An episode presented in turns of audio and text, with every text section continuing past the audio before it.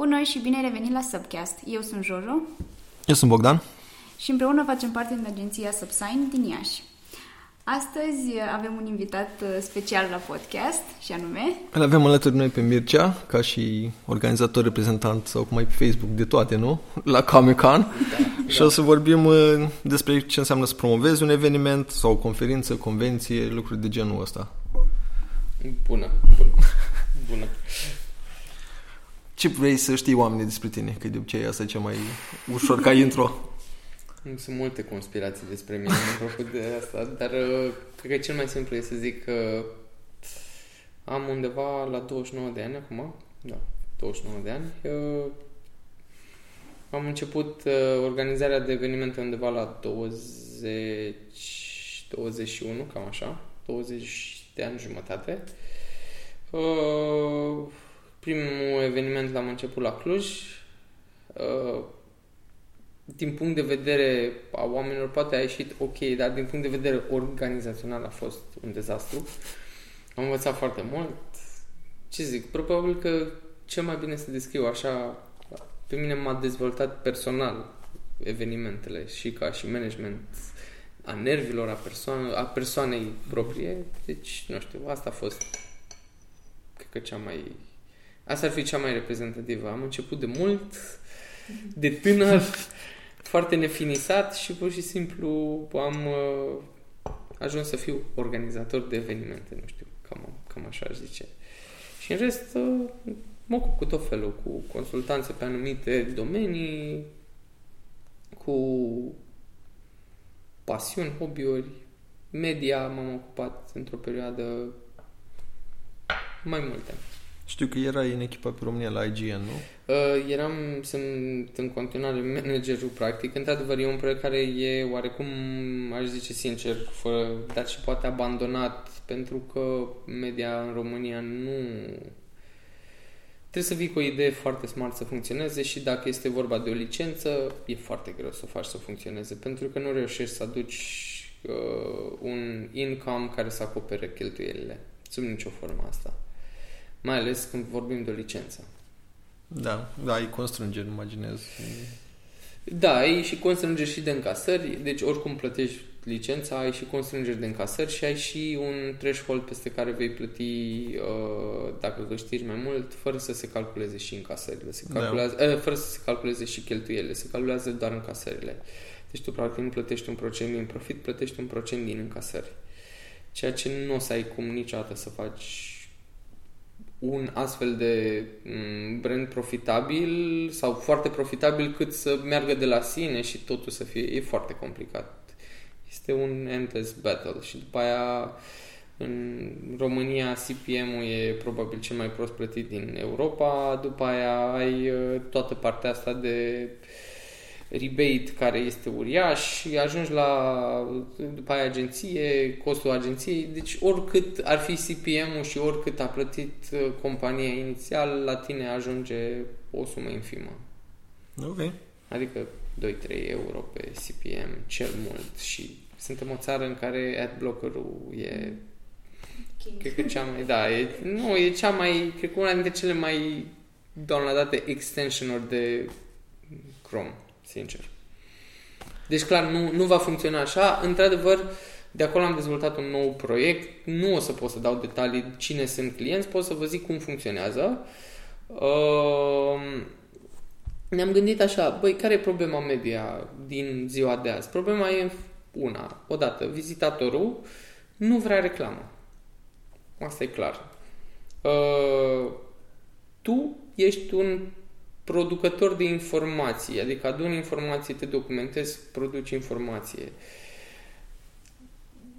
Clar trebuie să-ți plătești cumva salariații, clar trebuie să-ți plătești cumva colaboratorii, clar trebuie să găsești o variantă să încasezi. Ca să încasezi bani de la vizitatori, zero șanse.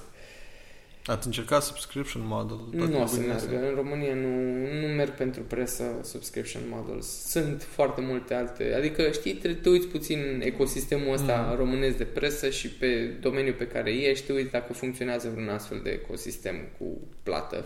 Există nivelul 2, practic fostul level, echipa care a încercat e foarte greu. E foarte greu să faci o revistă să zici că o susții prin Patreon sau Da, da. e foarte, foarte greu. Dar, uh, sincer, uh, nu, nu, n-ai cum. Nu ai cum să funcționezi ca și bă, subscription base. Și atunci îți trebuie, practic, să vinzi reclamă. Și clar, reclama aia o să deranjeze publicul și atunci e practic un, practic e un triunghi care e foarte, foarte anevoios. Și atunci am zis, păi cum putem să eficientizăm triunghiul ăsta? Ce vrea clientul? Uh, Ce vrea vizitatorul? Fă, să, aibă, să nu aibă reclamă. Bun. Te consider o sursă reliable de informații, de asta te vizitează. Îi place cum scrii, îi place ce transmiți. Uh, Ce vrea compania? Vrea să comunice un produs, vrea să îți pună o reclamă. Câtă lume, în mod normal, real, dă click pe o astfel de reclamă și ajunge pe site-ul, uh, nu știu, companiei respective? Foarte puțină. Dacă găsim o variantă să împăcăm pe toată lumea, care ar fi? Și care să nu aibă? Cum îi dai zero reclame omului? Cum îi transmiți informația în același timp? Cum o consider că e totuși relevantă pentru ceea ce își dorește? Și cum compania poate să fie promovată fără să ofere o reclamă? Și atunci am găsit o soluție care a fost dezvoltată într-un business, nu la nivelul României, ci în afară. Uh, se numește Targeted Media și deși sună foarte cum se să zic oamenii s-ar gândi, aoleu, e ceea ce face Trump când Fake- targetează fake pe news. Facebook, fake, dar nu.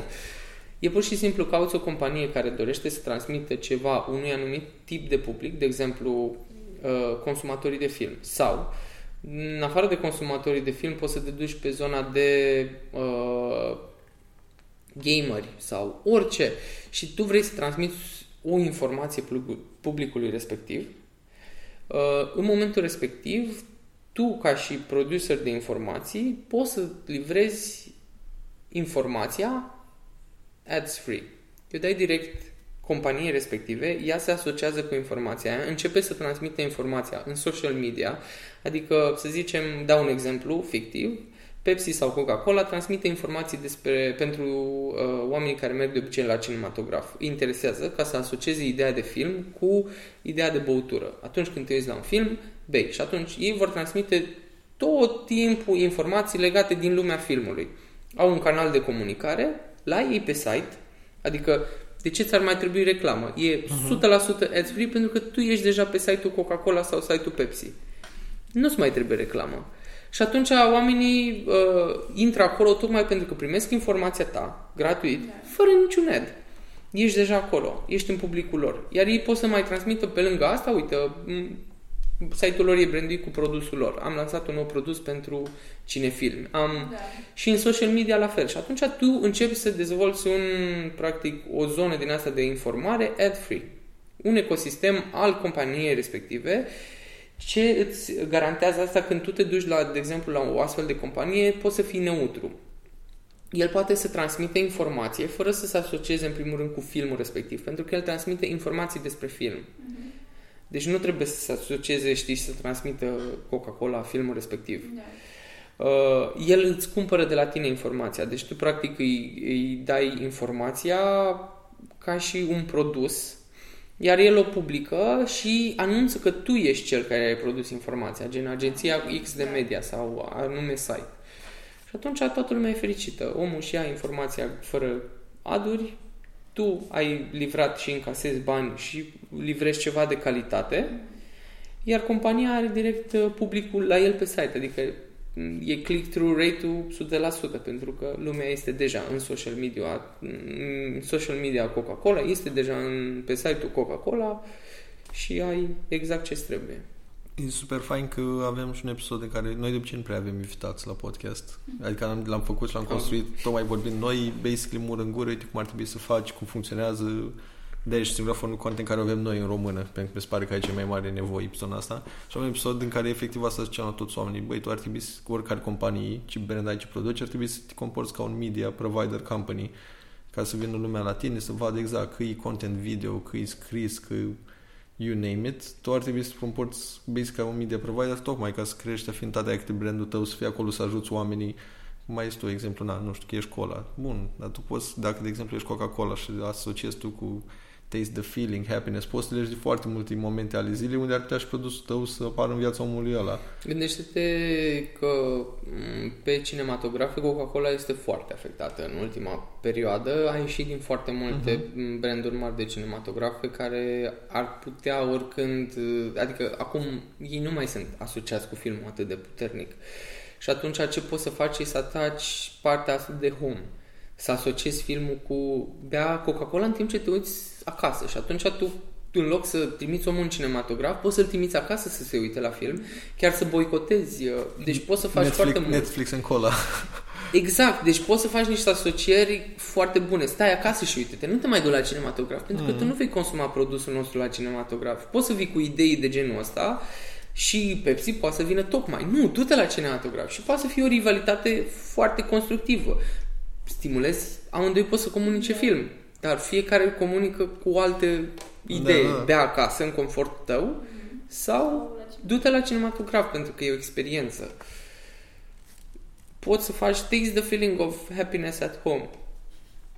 Creează viața mai frumoasă cu un film. Dai drumul la un film sau uite-te la seriale. Poți să intri în zona de seriale, ceea ce Pepsi n-ar putea să intre chiar atât de... Pentru că este la cinematograf. Nu dai da. serial la cinematograf. În fiecare săptămână să te duci uh, la cinema, să la un episod dintr-un serial. Cred că eventually... Au încercat să facă asta cu Game of Thrones și n-au reușit. Adică au făcut, cred că la un moment dat, cu... O lansat când... Primele două episoade da. din uh, sezonul Ultimul. 8, da. Da. Și nu. Bine, dacă mă întreb, mine Marvel e basically un serial. Tot ce este de la Marvel Disney. Adică numai că nu apare cum ai tu săptămânal sau ceva, apare... Păi au și seriale care chiar șase Nu, nu, nu, au, au Nu, și nu, știu, dar mă seriale. refer la filmele Da, care e are- o, e o continuitate E care te episodic. face... E episodic, dar sincer, asta doar pentru fanii... Ei încearcă să aducă cât mai mulți oameni în zona asta de fani înrăiți care să urmărească povestea ca și un serial, dar sunt foarte mulți oameni care merg la cinematograf pentru că e... Acum, sincer, cred că asta vezi cel mai bine la Captain Marvel. În America nu s-au dus foarte mulți oameni pentru că cine e Captain Marvel? În România s-au dus pentru că filmul a fost branduit în așa fel încât să funcționeze. Da.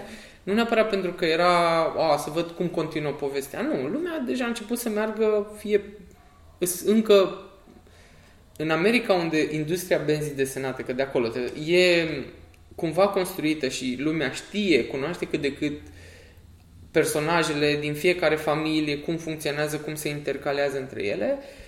În România nu se cunoaște asta. Vinde actorul, vinde uh, marketingul pe care îl faci și vinde foarte mult uh, personajul, dacă e super cunoscut. De exemplu, Spider-Man va vinde foarte bine pentru că e super cunoscut, dar în același timp trebuie să fie și actorul foarte cunoscut. Actorul este foarte carismatic, dar nu este extrem de cunoscut. De exemplu, dacă vinzi Thor versus Spider-Man, uh, Thor are o, un fanbase established, zic, toată lumea știe cine e Chris Hemsworth. Da. E... La Spider-Man, Tom Holland e încă la început. Abia acum crește și abia acum e intră pe un val. Dau un exemplu, un succes uriaș a fost uh, Aquaman, care este un personaj total, dacă te uiți în benzi desenate, under nu știu dacă e underrated. În, cred că în film l-au, l-au dus în overrated ca să-l facă... Da, sunt multe glumi în jurul personajului, că e destul de secundar, deși teoretic el e în Justice League original, dar după aia foarte mulți ani au fost ignorat. E... Da, nu, e un Cred că personaj... de-aia au compensat-o, cercat să E un facă... personaj care vorbește cu pești, dacă e să o iei așa, dacă ei o Da, da. simplifici. Asta e super putere, if you think about it. Adică, Păi sunt unii care zboară, sunt unii care distrug planete și el vorbește cu pești și merge foarte repede în apă. păi în același timp, Aquaman era și actorul în ăsta de aici. Da, da, Jason Da. Momoa e ceea ce toate femeile iubesc, ceea, în ghilimele, nu neapărat uh, e adevărat, dar într-adevăr, toate femeile au un soft spot pentru o persoană care e foarte bine construită fizic și în același timp este carismatică și în același timp poate să fie și super sweet, nu știu, că drăguț nu e termenul. Adică e, oh. și în același timp și bărbații își doresc foarte mult să fie ca el. Deci e cumva gen să arate ca el, să fie ca el, să... E, da, da, e... Și atunci a vândut și foarte mult actor, foarte mult. De da, la asta mă gândeam, că dacă ar fi fost cineva, de exemplu, cum a fost în Spider-Man, care ar fi, ar fi fost un actor necunoscut, nu știu dacă ar fi mers. Adică s-ar fi dus de fanbase pentru că erau curioși de film, ce se întâmplă, bla bla, dar restul de oameni care poate au mers doar pentru actor sau, mă rog, erau curioși doar să vadă ce face el acolo, nu cred că nu cred că ar fi mers. Bine, aici ca și contraexemplu, mi se pare că și Wonder Woman au produs financiar super bine și acolo nu că actor necunoscut, nu era actor. Adică venea din zona din da, modeling, da. au avut uh, trei replici în Fast and Furious, uh, Prosperitate ea cel mai cunoscut uh, supererou femeie din istorie și fă o franceză în jurul ei și au făcut-o super bine, dar în primul rând ca și gamble și ca și nivel de cum o cunoscu, cunoștea oamenii, nu prea știa da, nimeni. Vându fața. Foarte au vândut fața, au vândut povestea în sine, au vândut, cred, personajul. Acolo cred că e un exemplu concret în care, plus că era vorba aia din, nu a fost niciun film până atunci stand-alone cu supereroină și dacă nu e Wonder Woman cea mai cunoscută, nu prea știu cine ar putea să fie, care să fie femei. Că nu prea sunt care să fie ele stand-alone. Black Widow era deja stabilită, dar da, nu da, stand-alone, nu într-adevăr că Și plus că are... una este ce știi tu să faci, știu să dau cu foarte bine, cealaltă Amazon, Half God, Adică e mai grab un supererou în zona aia decât, a, știi, să păi dai... nu e, nici mie nu mi se pare super erou, mi se pare doar erou. Da. Black Widow e erou, pentru păi, că basic nu are Nick Fury. E, e bine să fii pe acolo, cât te ancorează în realitate, dar nu e neapărat eu nu consider Nick Fury un supererou. Da. Și e cam același level of ce știi să facă. Trage bine cu pistolul. și Hawkeye trage mai bine cu săgețile. Wow. Adevărul că da. Dar, da, adică asta înțeleg e... De ce, înțeleg de ce Marvel l-au transformat într-un serial. Băi, poți să te joci acolo, adică poți e, faci... e trist că personajul ca și... E... Nu, nu. E, e trist că actorul, hai să luăm așa, da. e trist că actorul e un actor mare, dar... Uh, Băi, mi se pare că dacă vrei poți să te duci ca și film, ca să mi se pare și fain cum fac ei, de exemplu, ca și marketing. Fiecare film, fiecare serie de supereroi sau tot au un alt flavor complet că îl fac, vor acum să fac Doctor Strange să fie mai în zona de horror, că vor să fac cum e și asta Scarlet Vision serialul, că vor să fac mai gen rom-com. Mi se pare super fain că eu luat, ok, nu o să fie clișeu clasic, se întâmplă ceva apocaliptic, este unul care are puteri, salvează planeta, lumea aplaudă, că la un dat devine foarte boring, ceea ce chiar se întâmpla. Și eu luat foarte mult genres per total și le grupează în zona asta, ceea ce mi se pare destul de fain. Cum a fost uh, Civil War, care era foarte spy thriller, Adică asta mi se pare foarte inteligent la ei, că se uită la personaj, ok, cam din ce, ce li s-ar potrivi. Și o să duc pe zona aia. de mi se pare în continuare greu și a fost un context greu să faci uh, stand-alone Black Widow. Trebuie să faci literally un fel de James Eu... Bondish, uh, Jason Bourne type of movie, care nu știu dacă ai cum neapărat. O să apară acum. Trebuie să, facă, trebuie să faci ceva cu o conspirație. O să apară acum și uh, filmul și cam zona aia, am văzut și Exodus. N-am văzut, n-am văzut nimic pe el. The Villain e The Taskmaster, care și în zona aia de spy, thriller și acțiunea se petrece imediat pe Civil War, ca să vadă la modul cum se întâmplau ei să scoată secrets and shit like that. Adică ei trebuie să legi cumva și de personaj, cum sunt de la Thor, acum mai mult mai fun și mi se pare ok că l-au lipit și cu Guardians of the Galaxy, că e mult mai un fel de out of space comedy. Mă, l-au lipit și nu l-au lipit în, în cumva nu, nu o să scoată vreun film Știu, Guardians de, depinde. of the Galaxy cu Thor, nu știm dacă va nu, fi Thor în da. el, uh, în 3 și pe de altă parte au anunțat că o să facă un alt Thor, deci... Da, nu știu. O să intercaleze cu siguranță. Într-adevăr, deja la Thor, pământul, că toți salvezi pământul, e boring. Da, s-au zis și că o să schimbi, că o să fie teoretic două direcții de povești. O să fie una care să fie foarte pământ, foarte centrală cu superoi pământ și una în outer space. Și într-un fel are sens. Da, deja e, sunt da. unii care sunt atât de puternici încât, hei, cineva jefește o bancă. Ok, really? Gata, filmul s-a terminat într-un minut. It's like... Dar asta mi s-a părut tot timpul smart. Pentru asta e seriale, pentru cei care da, da, da. Nu, uite, vezi, aici a fost direcția greșită a celor de la Netflix, de exemplu. Netflix au mers pe o direcție total greșită pentru că ei au mers, s-au gândit atât de minuscul da, tot. Da, da nu că n-ar fi fost bun, nu că nu puteai să te concentrezi pe aspecte reale din viața personajelor, dar uite, dacă vrei să vezi asta, tu ești la mm, Boys. Da. care Boys a fost o chestie care a funcționat pentru că a venit cu, ok, te uiți puțin ce impact au supereroii asupra vieților unor alt, nu știu, celor care nu sunt supereroi. Și chestia asta a funcționat. Asta poți să faci, dar să faci un supererou care se bate, Da. Iron Fist, de exemplu, este super puternic, dar el se lupta cu crimă organizată. Mă, eu nu spun că nu e foarte mișto și că nu poți să faci o conspirație, dar ai gândit-o prea hermetic. E, ești, ești blocat E, într-un... e prea street level. Da. True to the comic? Da, poți să zici că ești true to the comic, dar explorează. Ok, primul sezon ești true to the comic, al doilea sezon go out of the comic. Fă ceva care chiar să-ți aducă o poveste bună. Da. True. Nu știu. Bine, acolo cred că erau și constrângeri. Complicat. Da, acum...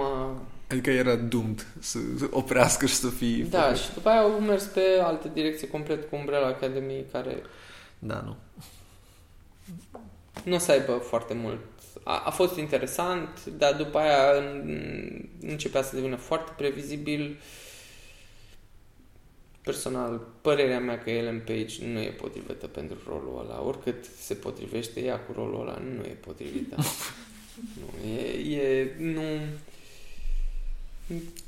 nu, ceva, nu știu, e, nu e bad acting, dar e wrong acting, adică wrong actor, mm-hmm. sincer. Mhm. Da, nu e un fit Da. very good. Bun, ca să trecem la chestii de Comic Con, cum ați început voi promovarea și cum a evoluat de-a lungul timpului a evenimentului? Cum, cum făceați primele ediții, cum faceți Pri- acum? Prima promovare, prima promovare ce a fost foarte interesant, cred că asta e super interesant și cum a început și cum a mers și cum a ajuns, a fost uh, să...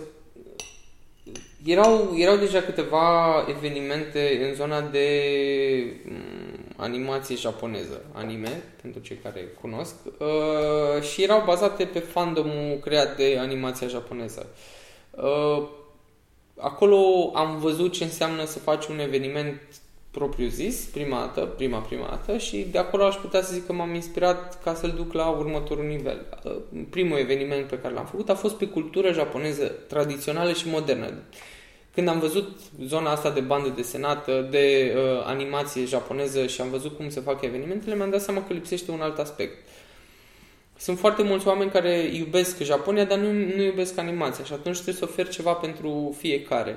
Să interacționeze, să nu interacționeze neapărat publicul între el, adică publicul, pentru că fiecare are pasiunea lui și nu trebuie să îi lovești în cap pentru că are o pasiune, ci pur și simplu trebuie să-i creezi mediul în care să se bucure de pasiunea respectivă.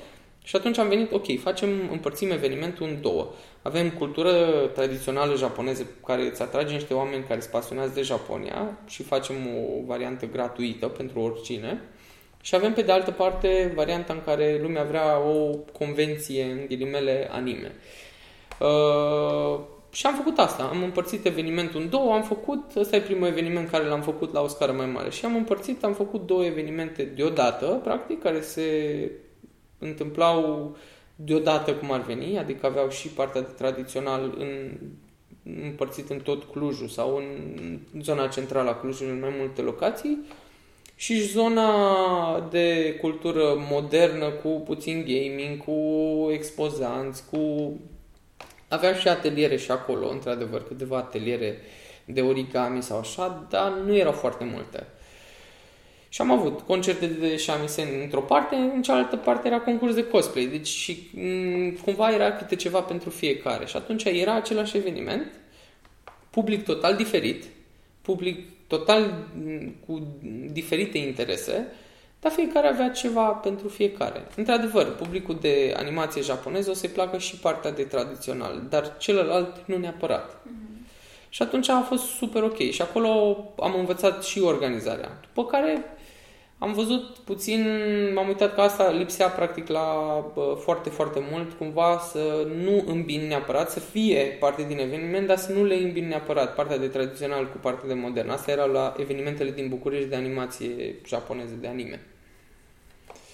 Și atunci am zis, ok, bun, dar tot lipsește ceva, tot poți să duci la un alt nivel. Și m-am gândit, mă, noi am văzut foarte multe evenimente în afară, am călătorit, Uh, m-am uitat cam ce fac, nu neapărat, nu erau toate cu numele de Comic-Con, dar foarte multe mergeau în zona asta de comics, de uh, supereroi, de gaming și îmbinau foarte bine cumva tot.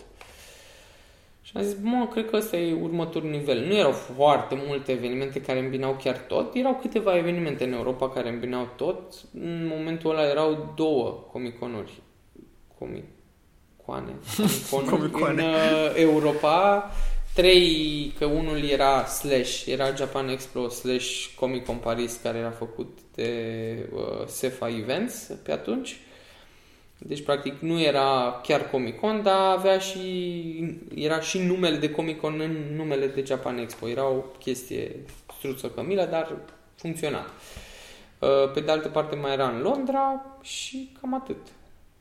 Și am zis, mă, e o oportunitate. M-am interesat, am luat uh, legătura cu niște avocați, am dat un e-mail la cei de la San Diego pentru că ei aveau trademark înregistrat și am discutat puțin cu ei, v-ar deranja dacă am face la nivelul României așa ceva. Am zis, mă, nu, într-adevăr, nu înregistra marca la nivel european pentru că nu o să te lăsăm cu chestia asta.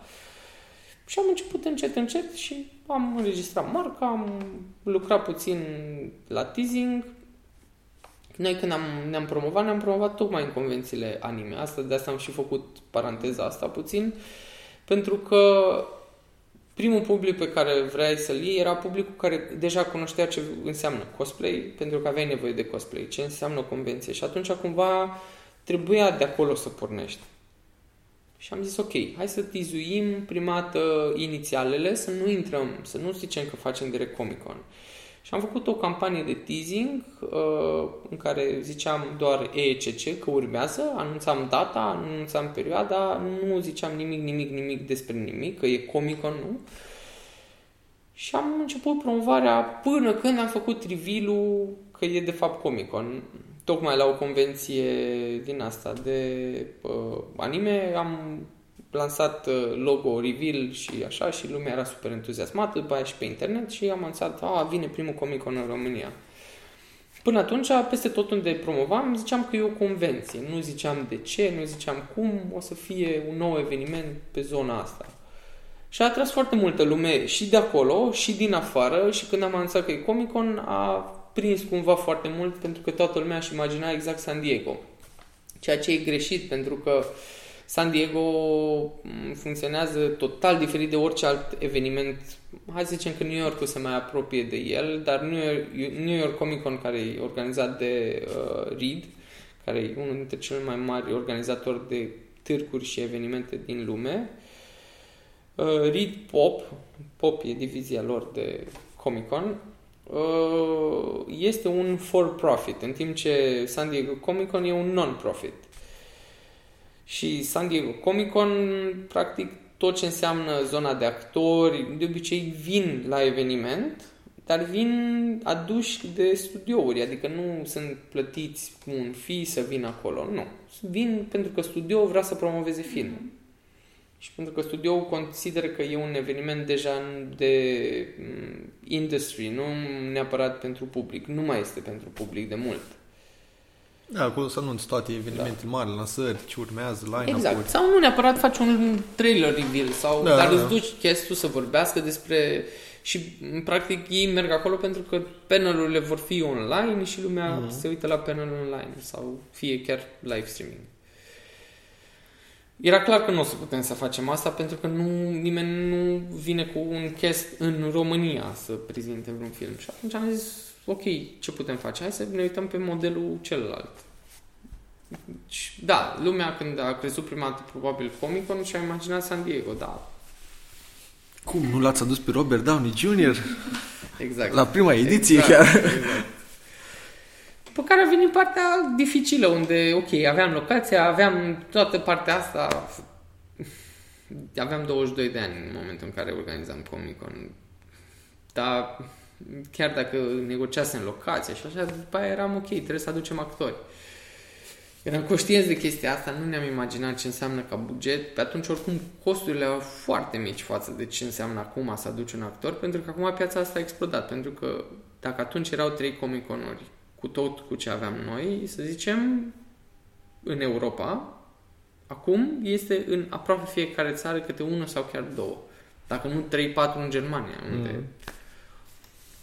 Și atunci nici măcar nu știam de unde să o luăm. Am început, nu știu, cred că, cred că așa a și fost, că am început să dăm mail la toți agenții de mm, theatrical agents pentru actori și ziceam, ok, uite, vrem să aducem la Comic Con. Am făcut un mail standard și am dat, cred că, nu știu, între 800 și 2000, că nu mai țin minte, de e-mail-uri. Deci așa a fost, pur și simplu. X actor, pac, am trimis, trimis, trimis. În care mi-am răspuns cam 100 Bun. și 99% erau refuzuri. Și la un moment dat țin minte că am dat chiar uh, agentului care reprezenta pe Jason Momoa e-mail și mi-a zis, uite, dacă vrei să-l aduci pe Jason, trebuie să vorbești cu agentul lui de convenție. Atunci am intrat prima dată în contact cu ideea asta de agent de convenții. Ok. și am vorbit cu agentul de convenții și am uh, în momentul în care ne-a zis suma, ne-a căzut fața și am zis, ok, nu ne permitem, nu știu, dă-ne ceva mai ieftin, ce ai putea? Și ne-a zis, uite, aș avea John Rhys Davis, care pot să discut cu el și să accepte un preț mai mic pentru că să înțeleagă că e România și așa, dar uh, actorii nu înțeleg că e o altă țară, ba mai mult, când călătoresc în Europa, de- din America, cer un fi mai mare pentru că e tot deranjă și pentru că nu e doar, ok, mă duc, iau un avion, merg 3-4 ore și gata, am ajuns acolo. Nu. E un O zi transatlantic. dus, o zi da. întors. Și după ce am avut actorul, într-adevăr, dar l-am avut, cred că, cu o lună și jumătate sau două, trei luni înainte, nu cu foarte mult timp înainte de eveniment, a fost mult mai ușor să promovăm. Și atunci a avut partea de promovare, să zic, un avânt foarte mare. N-a fost ușor, pentru că era un stres constant. De unde fac rost de bani? Comic-Conul, pentru cei care își imaginează că ai relații, că ai... Nu. L-am început de la zero bani, cu zero bani în buzunar. Bine, nu erau chiar zero bani. Aveam pe atunci 3000 de lei. Ăia erau banii mei investiți. Ăștia erau primul avans pe care l-am dat la o locație, după care am început să vindem bilete. Și eram condiționat să vindem bilete, că altfel nu puteam face evenimentul. Și a fost foarte greu, a fost super stresant. De cine zice că nu poți să faci antreprenoriat și să, că trebuie să începi de undeva, nu. Există tot timpul o variantă să începi chiar de la zero, fără niciun ajutor, fără niciun... Nu, nu înseamnă că nu faci greșeli și nu înseamnă că poți să ai ghinionul ca într-adevăr să primești un acel control la NAF și să, sau ceva și să te prindă cu îmi pare rău că zic asta, cu chiloții în vine și să nu fii pregătit pentru asta, pentru că, da, când ești un antreprenor tânăr, nu o să știi, nu o să cunoști toate legile. Asta nu e o scuză neapărat, dar pur și simplu nu o să le cunoști și o să faci greșeli. Uh, dacă nu te nu, nu ajungi la momentul în care să ai și control și treci mai departe, da, poți să începi de la zero bani să faci antreprenoriat în orice domeniu. Dar nu e ușor și e foarte stresant.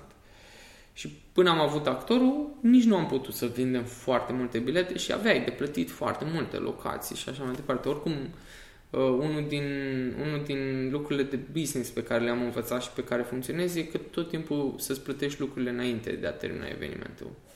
Adică toată lumea care își imaginează că, da, acum evenimentul poate e profitabil, este profitabil, nu că poate, dar uh, până nu de mult n-a fost. Dar tot timpul era foarte important pentru noi să plătim totul, orice furnizor îl plăteam în avans sau cel puțin la maxim o săptămână după eveniment. Niciodată nu, deși noi eram plătiți de parteneri, de se întâmplau, să fim plătiți la trei luni după eveniment sau chiar mai mult pentru anumite uh, lucruri pe care le vindeam în eveniment sau pentru...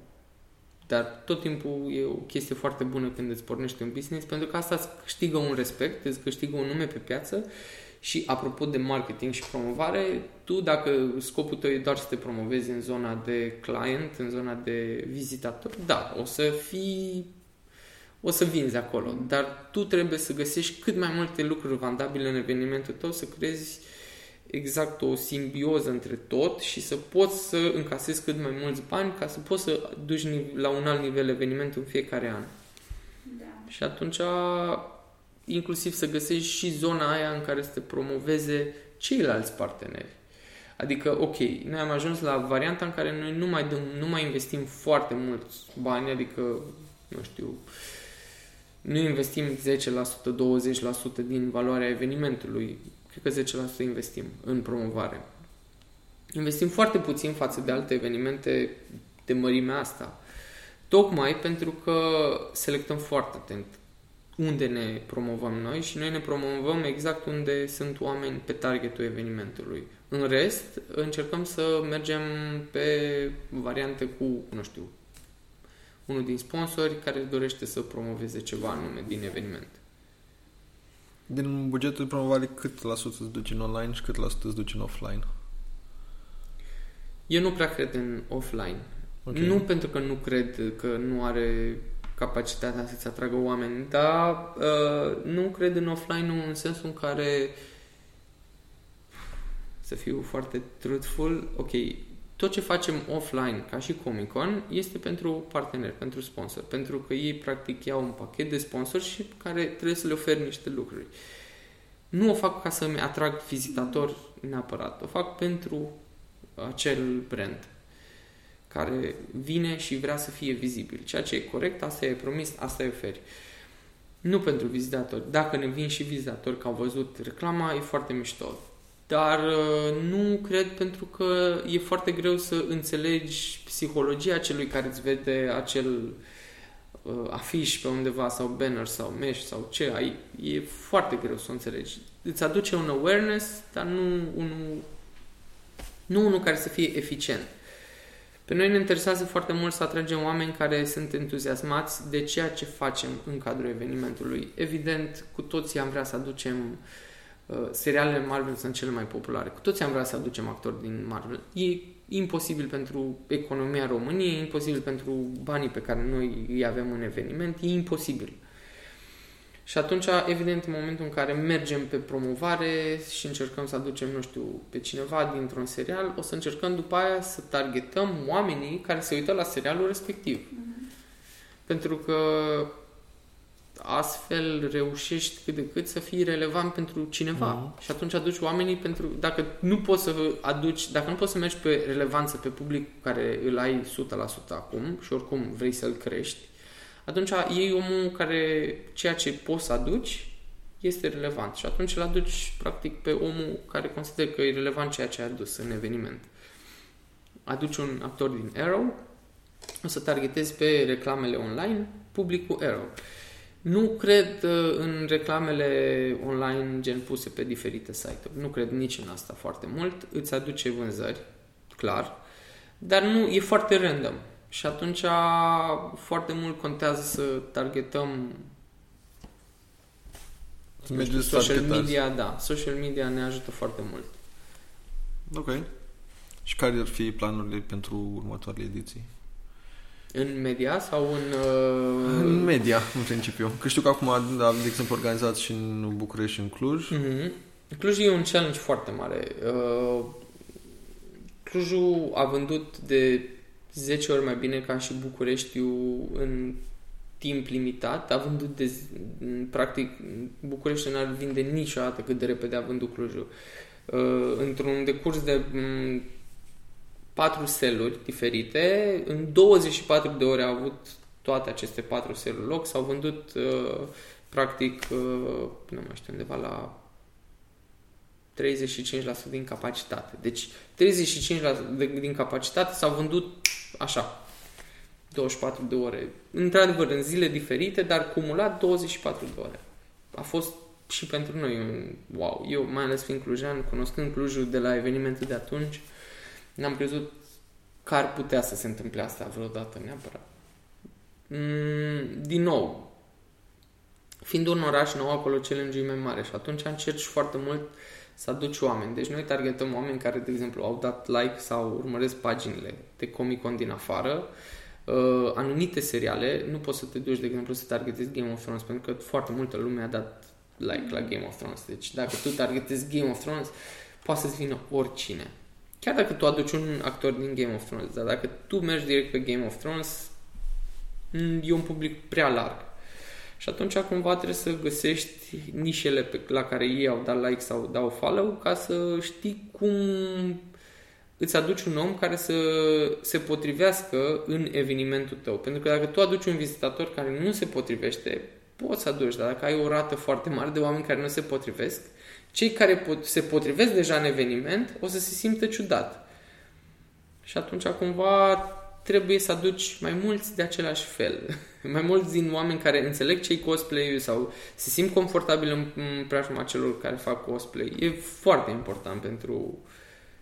E, e puțin diferit, adică nu e un eveniment... E un eveniment care a luat amploare, care nu mai e neapărat nișă, dar nu e neapărat un eveniment de masă.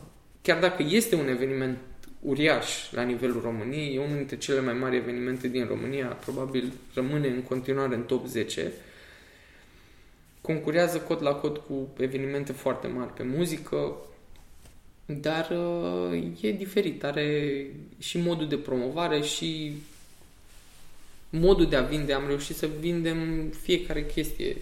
De, de la a vinde pe orizontală evenimentul, și aici mă refer la standuri, la vinde pe verticală evenimentul și aici mă refer la spații de expunere. Ideea e să știi să găsești uh, surse de finanțare pentru eveniment din fiecare chestie. Fiecare chestie fără să deranjeze, ba chiar să aducă un plus evenimentului. Asta e foarte important, că dacă pui, de exemplu, numai reclame și e plin de reclame care publicul o să le simtă cumva agasant, uh, când intri pe un site și vezi o mie de reclame, te deranjează. Dacă e la o chestie care ție îți place, nu te mai deranjează.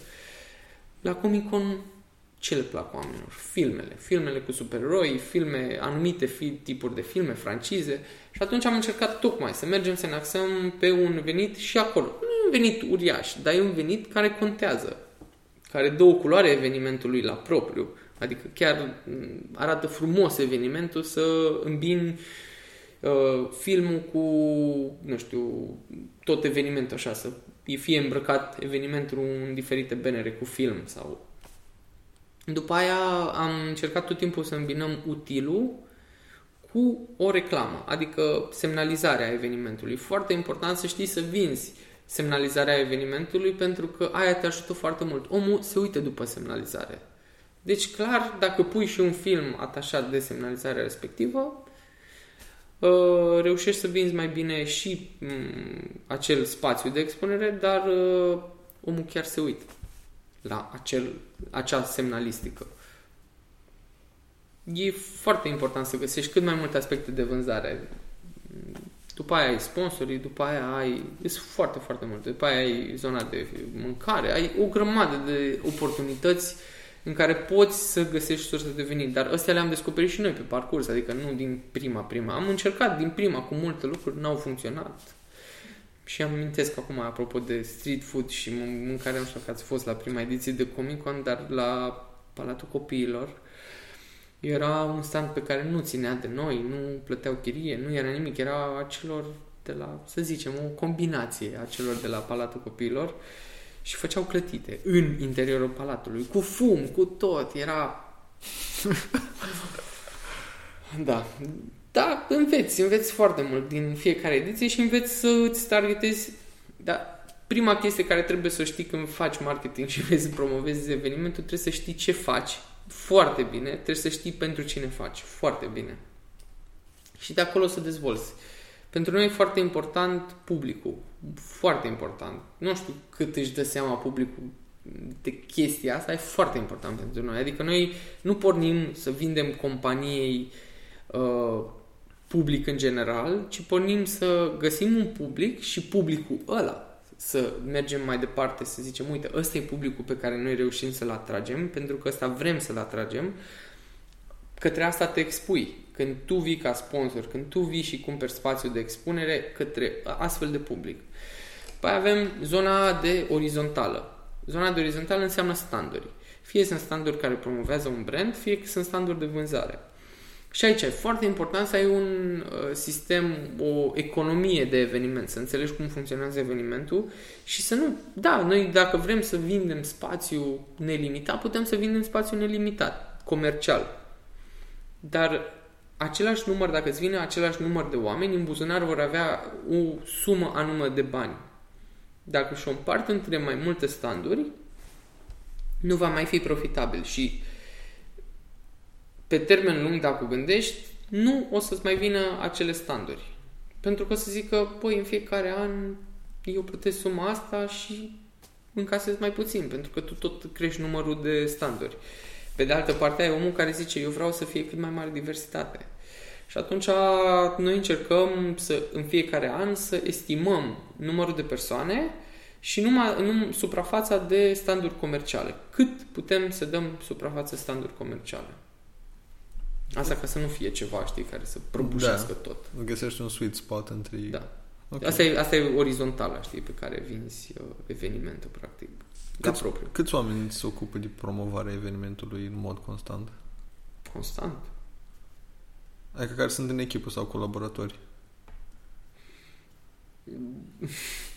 Constant, uh, nici eu nu, nu. Nu există nicio persoană care să se ocupe constant. Adică okay. din un an de zile numai pe asta să se ocupe. Nu, nu există. Super sincer la chestia asta. Există, în schimb, uh, eu mă ocup personal de chestia asta mm, cel mai mult, probabil, și după aia mai avem doi, trei colaboratori pe anumite perioade. Dar constant, constant nu există. Postări de social media, facem noi. E foarte greu să angajezi o persoană pe zona asta. În primul rând că nu produci o chestie lună de lună, nu ai informații lună de lună. Tot timpul aveam întrebarea asta, dacă să mergi în zona aia în care să postezi informații doar că sunt relevante pentru publicul tău sau să, să postezi doar informații legate de ceea ce e evenimentul. Și cel mai multe ori ajungeam la concluzia că dacă nu postezi doar informații despre eveniment, publicul nu o să mai consider relevantă pagina aia și își pierd din relevanță informațională pe partea de informații legate de eveniment. Dacă tu începi să postezi informații despre filme, uite, apare filmul ăsta, din când în când e bine să faci asta, dar dacă faci asta numai ca să ții publicul activ, mm, nu, nu cred că o să-ți ducă foarte bine. Lumea deja, a, iar a postat Comic-Con, a, e despre Comic-Con, nu. Deja se obișnuiesc că nu e despre Comic-Con, nu e despre eveniment în sine. Și atunci am, avem și perioade de o lună, poate când postăm două, trei postări sau poate una singură, într-o singură lună. Asta pentru că, sunt, cel puțin când aveam un singur eveniment, erau luni moarte, adică august, Oamenii oricum sunt la mare, da. oricum evenimentul tocmai ce a trecut, iulie la fel. Nu ai ce anunța despre anul viitor. Septembrie deja lumea se mai întoarce, poate ai și locația, data, contractat, tot, tot, tot, poți să anunți. Octombrie deja e o lună în care începem să fim activi, no- noiembrie foarte activ, decembrie extrem de activ.